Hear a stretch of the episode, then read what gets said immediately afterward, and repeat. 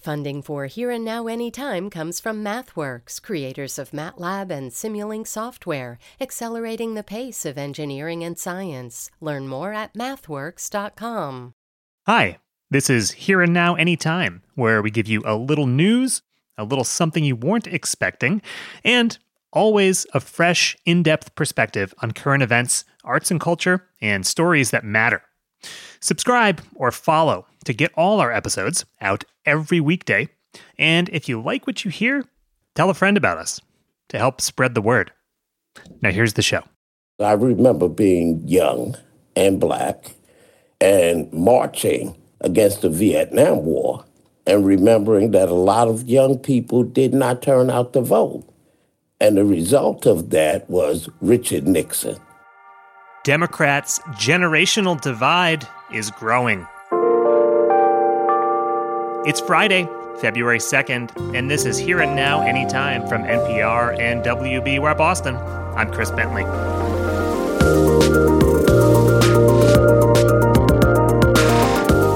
Today on the show, Tennessee's abortion laws denied Allie Phillips reproductive health care. Now, she's running for office to change those laws. And Darius Rucker just got a spot on the Hollywood Walk of Fame, but the country music star is still down to earth. He sings for kids in the hospital. Oh, they love it. I always ask the same question, you know, what song do you want to hear? And 90% of the time it's, it's Wagon Wheel. Rucker on his new album and much more coming up in about 15 minutes. But first, South Carolina's Democratic Party chair, Christale Spain, says she has no doubt voters will turn out for President Biden in that state's primary this weekend. Four years ago, South Carolina's primary saved Biden's candidacy. This time around, he doesn't really even have to run for the nomination. But the primary is still important because it could help gauge support for Biden ahead of November, especially among black voters. For a sense of how people are feeling there, we called up two voters spanning generations. Chris Saley is a former party chairman in the state, but recently left the Democrats. We'll hear why in a minute. He lives in Anderson County and works as a nonprofit consultant. And the Reverend Leo Woodberry is from Florence, South Carolina. He works at the environmental justice group New Alpha Community Development Corporation. They spoke with Deepa Fernandes. So, Reverend, I'll start with you. President Biden is facing a long shot challenge from Marianne Williamson and also from Representative Dean Phillips of Minnesota. Now, you voted for Biden in 2020, but I'm told not enthusiastically. How do you think he's doing so far as president? Well, I, I think he's doing great as a as president. I think that while partisan politics is really throwing a shadow on his work historically, we're going to find out that he is is one of the greatest presidents that we've had. Tell me why. Yes, he's gotten us through the pandemic. He helped us save uh, businesses as, as well as jobs. And with a divided Congress and a divided nation, he has passed landmark legislation, starting with the uh, Inflation Reduction Act, with a large portion of the money targeted to go directly to communities that are distressed. You know, there's also the bipartisan um, Infrastructure Act, which, you know, with our crumbling bridges and infrastructure and, you know, being able to replace lead and copper service uh, pipelines for our water. Now, Chris, let me bring you in. You've left the Democratic Party, and I hear it's because you're not satisfied with the party and President Biden's response to the war in Gaza. I was told that was your last straw. Can you tell us more? Yes. So I say it was a slow build actually because of the primary process. When it came to October and I saw that not only were we having a anti-democratic primary, but we were having one to get behind someone who I vehemently disagreed with on a honestly fundamental human rights issue, I felt like I could not continue to uphold my duties supporting the party after that. And I, I want to understand more. Those are some pretty big charges there. Anti democratic primary. What do you mean by that, Chris? Yeah, so I think for me, it comes down to around the clock organizing, not just two weeks before the primary, but how are we going out and knocking doors and bringing specifically the Black community, but all parts of South Carolina into this, I guess, circus tent. And so for me, I think that there was an intentional decision to not give any kind of oxygen to alternative candidates. It was, I heard this as the refrain we have an incumbent president this is how it's always been done and this is how it will be done. I know you've talked to many members of your family of different generations, older from your grandmother to, yeah. to, younger cousins. And I wonder if you can tell us how you see how the generations feel differently about the Democratic Party and the incumbent president. Yeah. So, one of the things that I continue to uplift is that the Black community is not a monolith. My grandma, who is in her early 80s, she seems to be planning in the primary without hesitation and back, backing the president. And then when it goes to a younger generation, I'd say my mother's generation, that's where it becomes more prone to gender differences. Where I've found a lot of Black men of that age range are much more willing to consider Trump on the basis of the economy, impact of inflation. And then under about the age of 35, the younger you go, one, the less interest there is in participating in the primary. Two, there's more willingness to consider independent candidates. And then three, the president's age and support of the genocide in Gaza are cited as the top motivating factors. There is a legal case at the International Criminal Court over whether this is a genocide that's ongoing, and President Biden has called on Israel to reduce civilian deaths. But, Chris, what do you and your younger cousins want to see from the Biden administration with regards to Gaza? When it comes to Gaza, I think it I want to be able to vote in alignment with my values. And so, as a community organizer who has roots in the Black community, I identify oppression both here and ab- abroad and that need for liberation.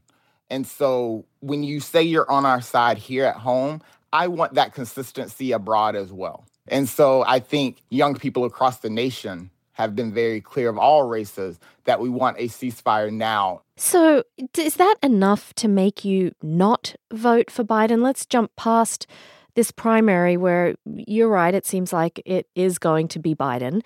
It's yeah. going to be him against Trump, most likely, in the November election. You know, how do you weigh that when one thinks that following your political leanings, a President Trump would be much worse for the issues that you care about?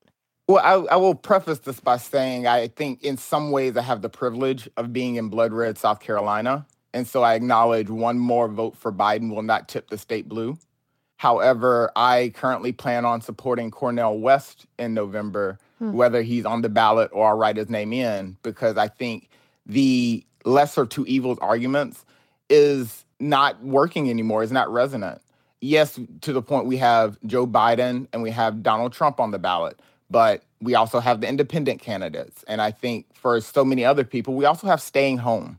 And I imagine, Reverend Leo, listening to that, you know, as people who have fought for the right to vote, when you hear that the younger generation might stay home, what do you want to say? Well, well first of all, I applaud his stance um, when it comes to ensuring that wanton violence is not leveled against innocent people in Gaza or elsewhere. And, and I kind of chuckled because I remember being young and black and marching against the Vietnam War and remembering that a lot of young people did not turn out to vote. And the result of that was Richard Nixon. Richard Nixon won. And uh, much like the, the scenario we're facing now, if a lot of people sit home, Trump may win. Reverend Leo, let me jump in here. What do you think about the criticisms of Biden? Are they valid? The, the criticism I feel for Gaza that we should demand an immediate ceasefire, that it's ridiculous that 26,000 people uh, have been slaughtered. Do you think the I Biden administration is hearing that criticism from voters like you? Yes, I, I think that on both sides, whether we're talking about Israel or we're talking about the Palestinians, that this level of violence is just unacceptable. These issues always existed. That you know, we had Abu Ghraib and we had Guantanamo yeah. Bay, which Barack Obama never settled.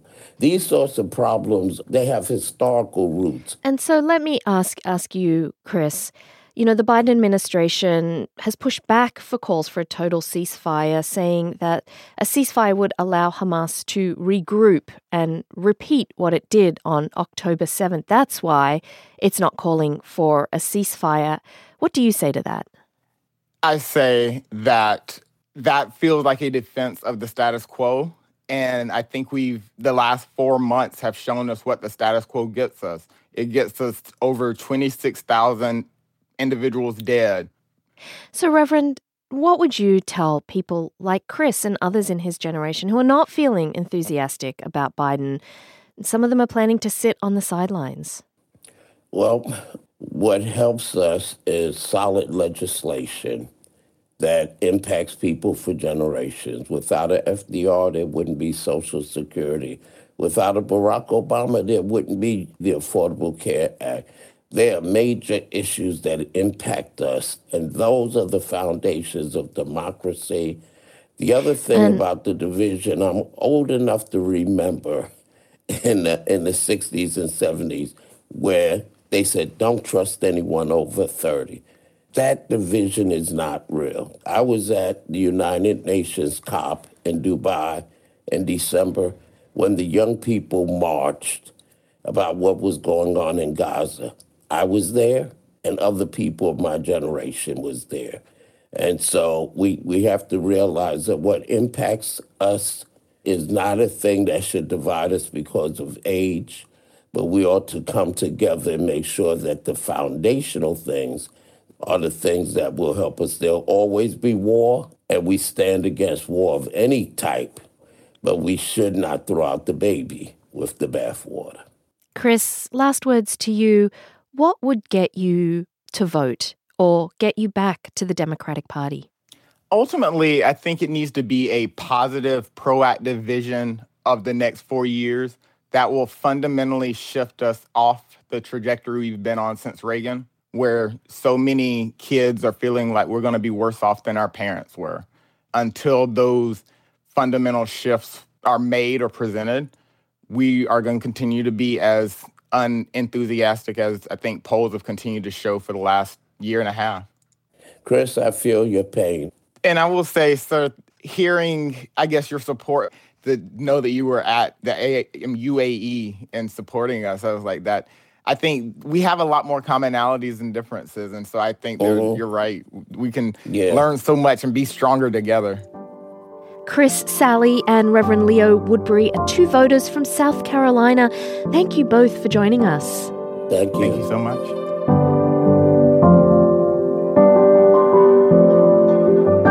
Well, another major issue in the election will be abortion. Some candidates in states with abortion bans are making it a centerpiece of their campaigns. After the break, Deepa speaks with a woman who decided to run for office in Tennessee after her own pregnancy loss. That's coming up after this.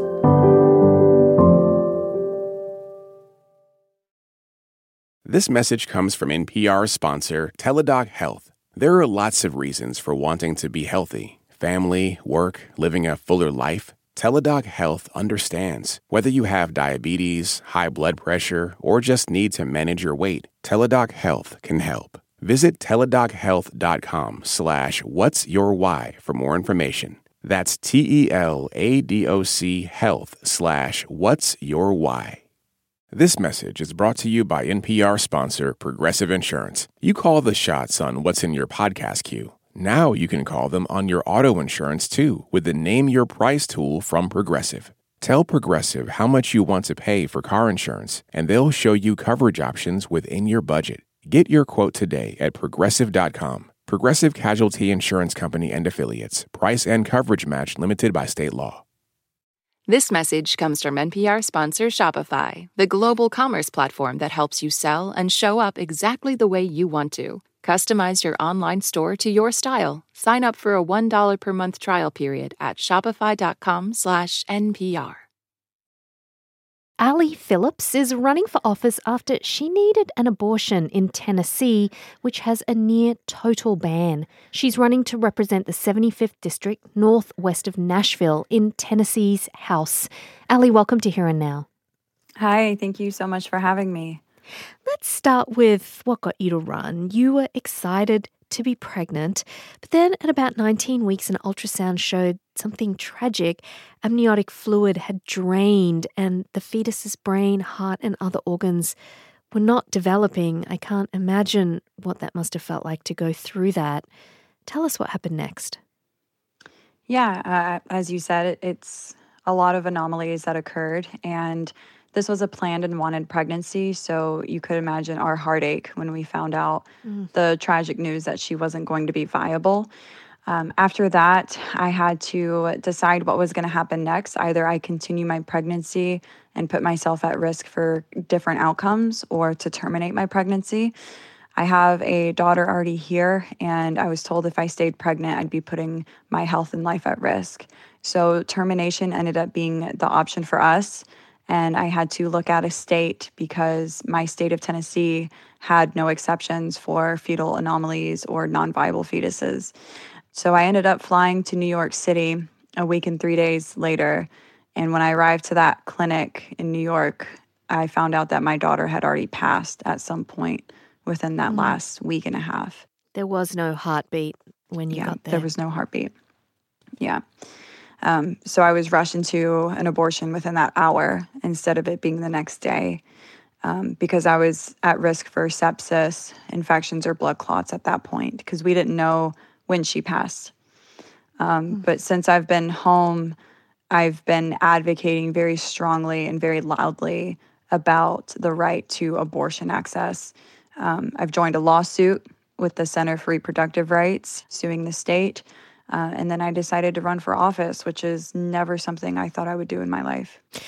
You know, and I, I would love you to explain to us what you understood. Obviously, it's so tragic and sad that you lost your baby, your fetus, but your health was also on the line. Was that taken into account given the restrictive ban in Tennessee? So at the time, Tennessee had no exceptions other than for life of the mother. And none of our lawmakers could define what life of the mother meant. So that meant our doctors' hands were tied and they were left playing a guessing game, sitting on the phone with attorneys trying to figure out at what point is a woman's life in danger 25%, 75%. Mm-hmm. And then at that point, who gets to decide if she gets the health care she needs or not? And even now, to this point, Tennessee has added new exceptions for ectopic and molar pregnancies and to remove a deceased fetus. Uh, still would not have been good enough for me because before I knew Miley passed, she still had a heartbeat, but she wasn't viable. So if everything happened to me again, I still would have had to leave the state, even with the new exceptions in place. And when you got back, you told your story to, to your representative, and that's Tennessee State Representative Jeff Burkhart. Can you explain how he reacted w- when you told him your story? Yeah, so he knew what the meeting was about, and he made sure I knew he was a pro life man. And after telling him my story and kind of talking about my first pregnancy, he got a, got confused and made the statement of, "I may just be a guy, but I always thought it was the first pregnancies that went bad," referring to the fact that it was my second pregnancy mm. that ultimately went bad. And I was like, I mean, yeah, first pregnancies can go bad, but any pregnancy can go bad. And that kind of just confirmed for me how little a lot of these Republican men, or just men in general, lack the knowledge thereof women's uh, reproductive health care. But also, I tried to humanize my story with him because he has a daughter not much younger than me. And I had asked him if she called him and told him everything I just said that she had a non viable pregnancy and it was putting her life at risk. What advice would you give your daughter? And he told me I wasn't going to like his answer. And I said, but I want to hear it. And he said the way he grew up is he would tell her he thinks she should continue her pregnancy. And I said, even if it's putting her life at risk. And he said, that's just how I grew up. And it just solidified for me that if they don't even care about their own child's well being, they, they don't care about the rest of us. So you're running against this very man who didn't appear to really hear your story. It's a red district, though through redistricting, there are some new areas. I'm wondering about mm-hmm. what your strategy is to win what seems like an uphill battle. So, we are fortunate enough that it may be a red district, but not by much. My district actually is one of the top three flippable in Tennessee, and it is an uphill battle. You are 100% right. But the tool that I have that he does not is my story and my my ability to be able to connect with my neighbors because I'm relatable. And, and when you're doing that, what are you telling people about what you would do policy wise? Because your state has what's considered one of the most restrictive abortion laws in the country. Ultimately, my goal is to get the ban lifted altogether. But being in a supermajority state, I know that's not going to happen overnight. So, starting off with adding more exceptions, uh, specifically things like non viable fetuses or fatal abnormalities, things like that, to kind of just get more women access to the abortion care they need. And other issues besides abortion, obviously there are people in the state who who might want to hear what else is on your slate. I stand for public school education when it comes to kids with disabilities and public school funding. I stand for expanding Medicaid and putting a cap on insulin. I stand for affordable housing and higher pay wage. Um, I stand for red flag laws and proper gun legislation. Um, there's a lot of things that I care about, but right now, reproductive health care happened to be the one that affected my life most directly and it's killing people. So that is my top priority um, while also focusing on those other issues.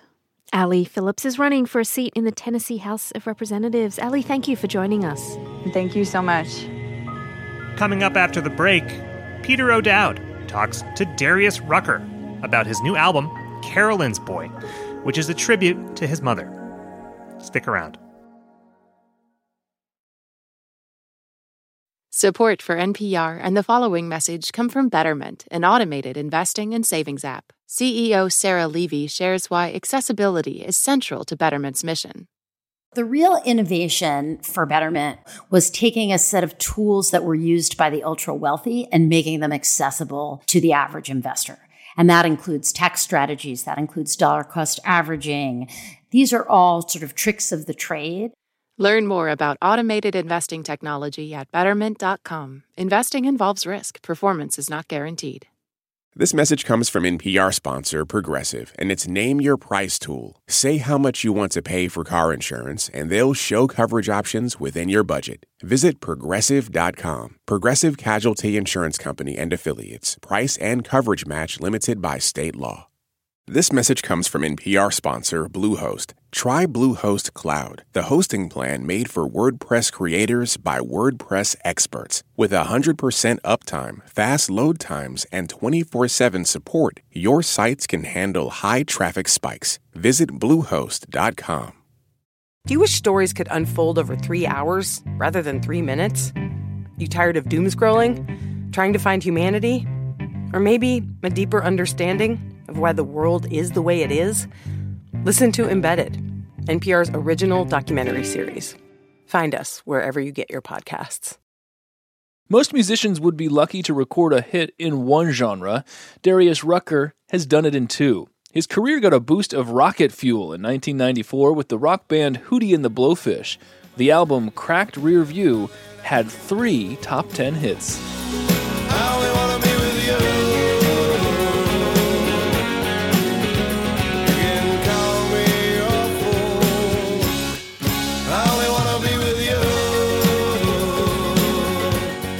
Then, in 2008, Rucker moved on to country and picked up more hits, including Beers and Sunshine in 2020. Well, I ain't gonna work today. Just wanna sit around and play. Gonna hit balls off the dock. Kick back in my flip flops. Don't owe nothing to the.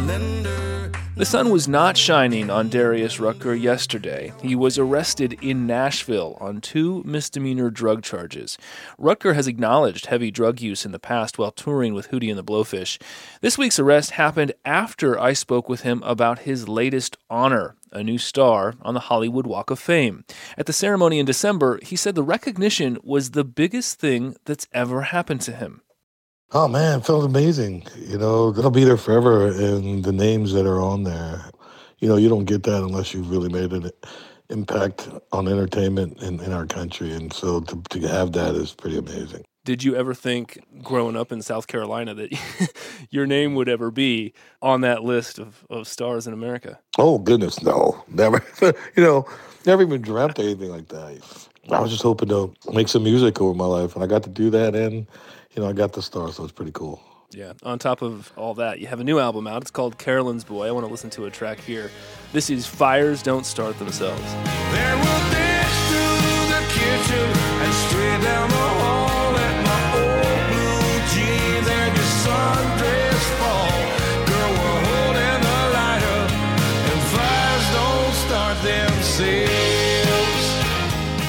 By the way, that song has an outstanding music video. An exhausted couple rediscovers their romantic spark, and in the process, they burn down everything they touch. Uh, it's quite amusing. The album, though, in all seriousness, was an homage to your mother, who died before your music career took off. Uh, why was it time to honor her now? She was such a big influence on me and my biggest supporter. And it was the first day we were in the studio, and I was just having a bad mental health day, I guess. And uh, I was sitting there, and the band was talking about the song, and I just remember thinking, you know, well, at the end of the day, I'm just my mama's boy. Mm. And right then, I was like, I'm gonna name it Carolyn's Boy. And my mood got better, and we went and made the record, and and you know, it was just it was just time for me to pay homage to her. Yeah. Is there a spot in the album where we can hear her spirit come through or her influence on your music?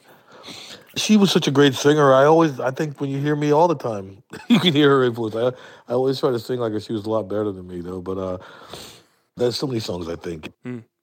One of my favorites on the album is about uh, the nostalgia of early friendships and first love. This one's called Sarah. It don't matter if you're married. It don't matter if you're settled down. It don't matter if you're five kids deep on a dead end street in the middle of town. I don't wanna be your lover. I don't wanna be your man. I just wanna sit and talk to you till the day is through, like we're 13 again. I ain't looking for a one night. I'm just looking for a friend.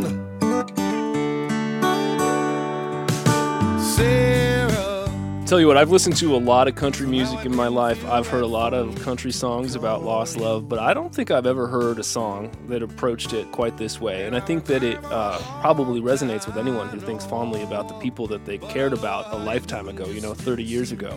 What's your take on that song? Oh, absolutely. I think everybody's had their Sarah. That somebody in their life that might have been love or romance back in the day, but now you just love to see them just to remember that friend that you had. And uh, it just resonates, I think. It's just one of those songs. I know it resonates for me. Every time we play it or I hear it, I just go, man, I love that song. Darius Rucker, you helped raise a lot of money to help build a hospital in South Carolina. You dedicate uh, some of your time to an organization called Musicians on Call, and this is where famous people like you show up and sing for sick people in the hospital. And I want to play this clip here, pardon the sound, because it's from a virtual concert uh, that you performed right at the heart of the pandemic. All you nurses and doctors and all you medical professionals, thank you guys for all you do. And moms and dads with your kids and everything is just really awesome. Thank you guys for everything, and uh, God bless you all. Head down south to the land of the pines. I'm talking about west of North Carolina. Staring up the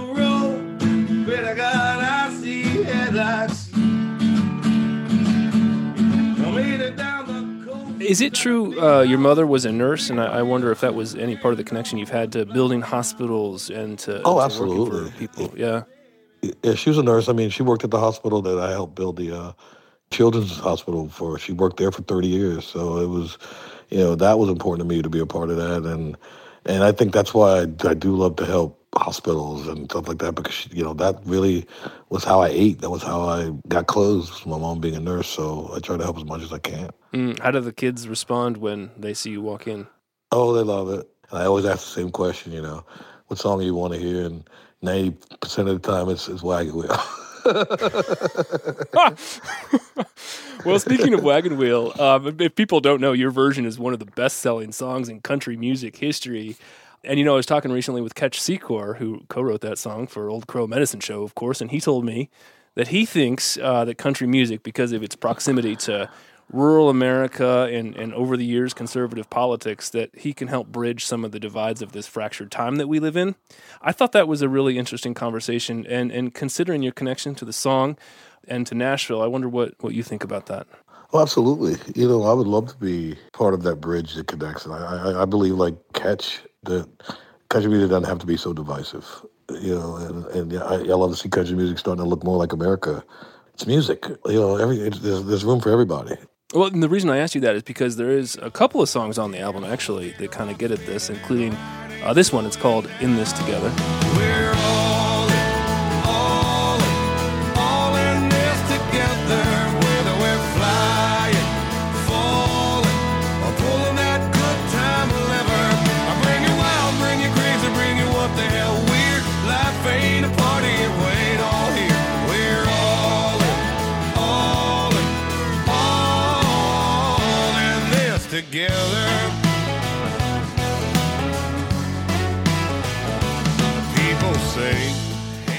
You mentioned representation. There's not a lot of black men in country music. You know that as well as anyone. Um, I wonder if you could talk about that because you've had such success, right? I mean, do you think you can help move country music forward? I think it's already started happening. You know, that's the, one of the things I'm most proud of is when I started, there wasn't anybody that looked like me on the radio. Now, you know, you got Kane Brown and Willie Jones and Chapel Hart. You know, Charley came and he worked his butt off, you know, and it seems like for 25 years, country music kept African Americans out of it. You know, now that I've had some success and watching other folks have success, and I think it's a change. It's, it's, it's great to see it happening. I think you just mentioned Charley Pride. Is that is that who you're referring to there? Yes. Yeah, of course. I mean, country music's first black superstar. What was your relationship with him like before he died? Did, did he help you? Oh, bring, we were- did he did he help bring you along? Absolutely. He was, uh, you know, Charley and I became really good friends. He was one of the only people that I could I really talk to about what I was going through because he was the only other one that had gone through it, you know. So uh, we became friends, and he always made me laugh, and he always, we talked a lot. And he was just a real special man. I miss him a lot. No doubt you're a star in country music, but listen, uh, as someone who was coming of age basically in the mid 1990s, right alongside your rise with Hootie and the Blowfish, I have to ask you about that because there's a reunion tour this summer, Hootie and the Blowfish back on the road. And I want to know what that's like for you to um, step back into that mode or that identity as the front man of this iconic band after you've had such a musical evolution. It's actually really easy. I mean, every time we get in the room, we always we always fall right into the same dynamic we've had for forty years now. So it's it's Mark's band, and I'm the singer. Let's go. Like riding a bike, I guess. Exactly. Um, yeah, why do you think people still respond to Hootie and the Blowfish after all these Ah, years? Why do they still want to go to a Hootie concert? I'll tell you, dude. In 19, we hadn't played in like 15 years or something, 14 years. We hadn't toured. And they said they wanted to do the tour, and I was like, I don't know. I don't want to go back out and play 5,000 seaters. And everybody was like, we're going to go sell out arenas. I was like, yeah, right. And we went out and sold out everywhere. And it was like, I was like, wow, people just want to hear us play. And we have to be smart about it. If we went out every year, it wouldn't be like that. But picking and choosing the time when we want to go out, like going out this year because it's the 40, 30th anniversary of Cracked Rear View, perfect reason to go out. Tell me your favorite song from that era, and we'll go out on that with you today. Oh, Let Her Cry. It's still one of the greatest songs I've ever written. Why? It's a country song. It tells a story. You know, I think God sent me that one. Darius Rucker has a new star on the Hollywood Walk of Fame, and his latest album is Carolyn's Boy. Darius, thank you so much. What a pleasure. Oh, great talking to you. and just let her cry. If the tears fall down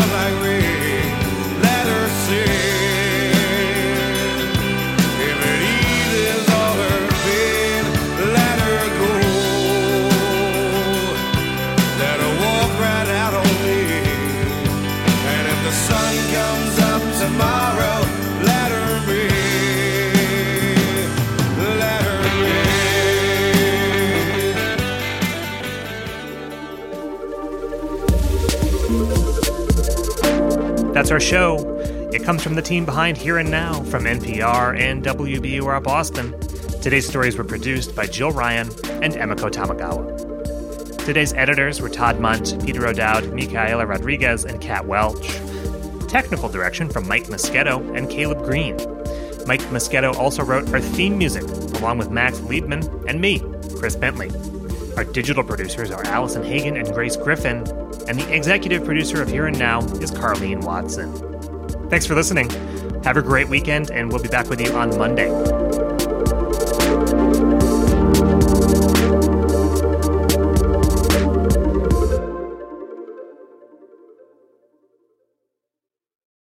This message comes from NPR sponsor Acorn TV. Acorn TV is brilliant television told brilliantly, from charmingly cozy mysteries to daringly dark dramas. Visit acorn.tv for a 30 day free trial with promo code NPR. Acorn TV, brilliant.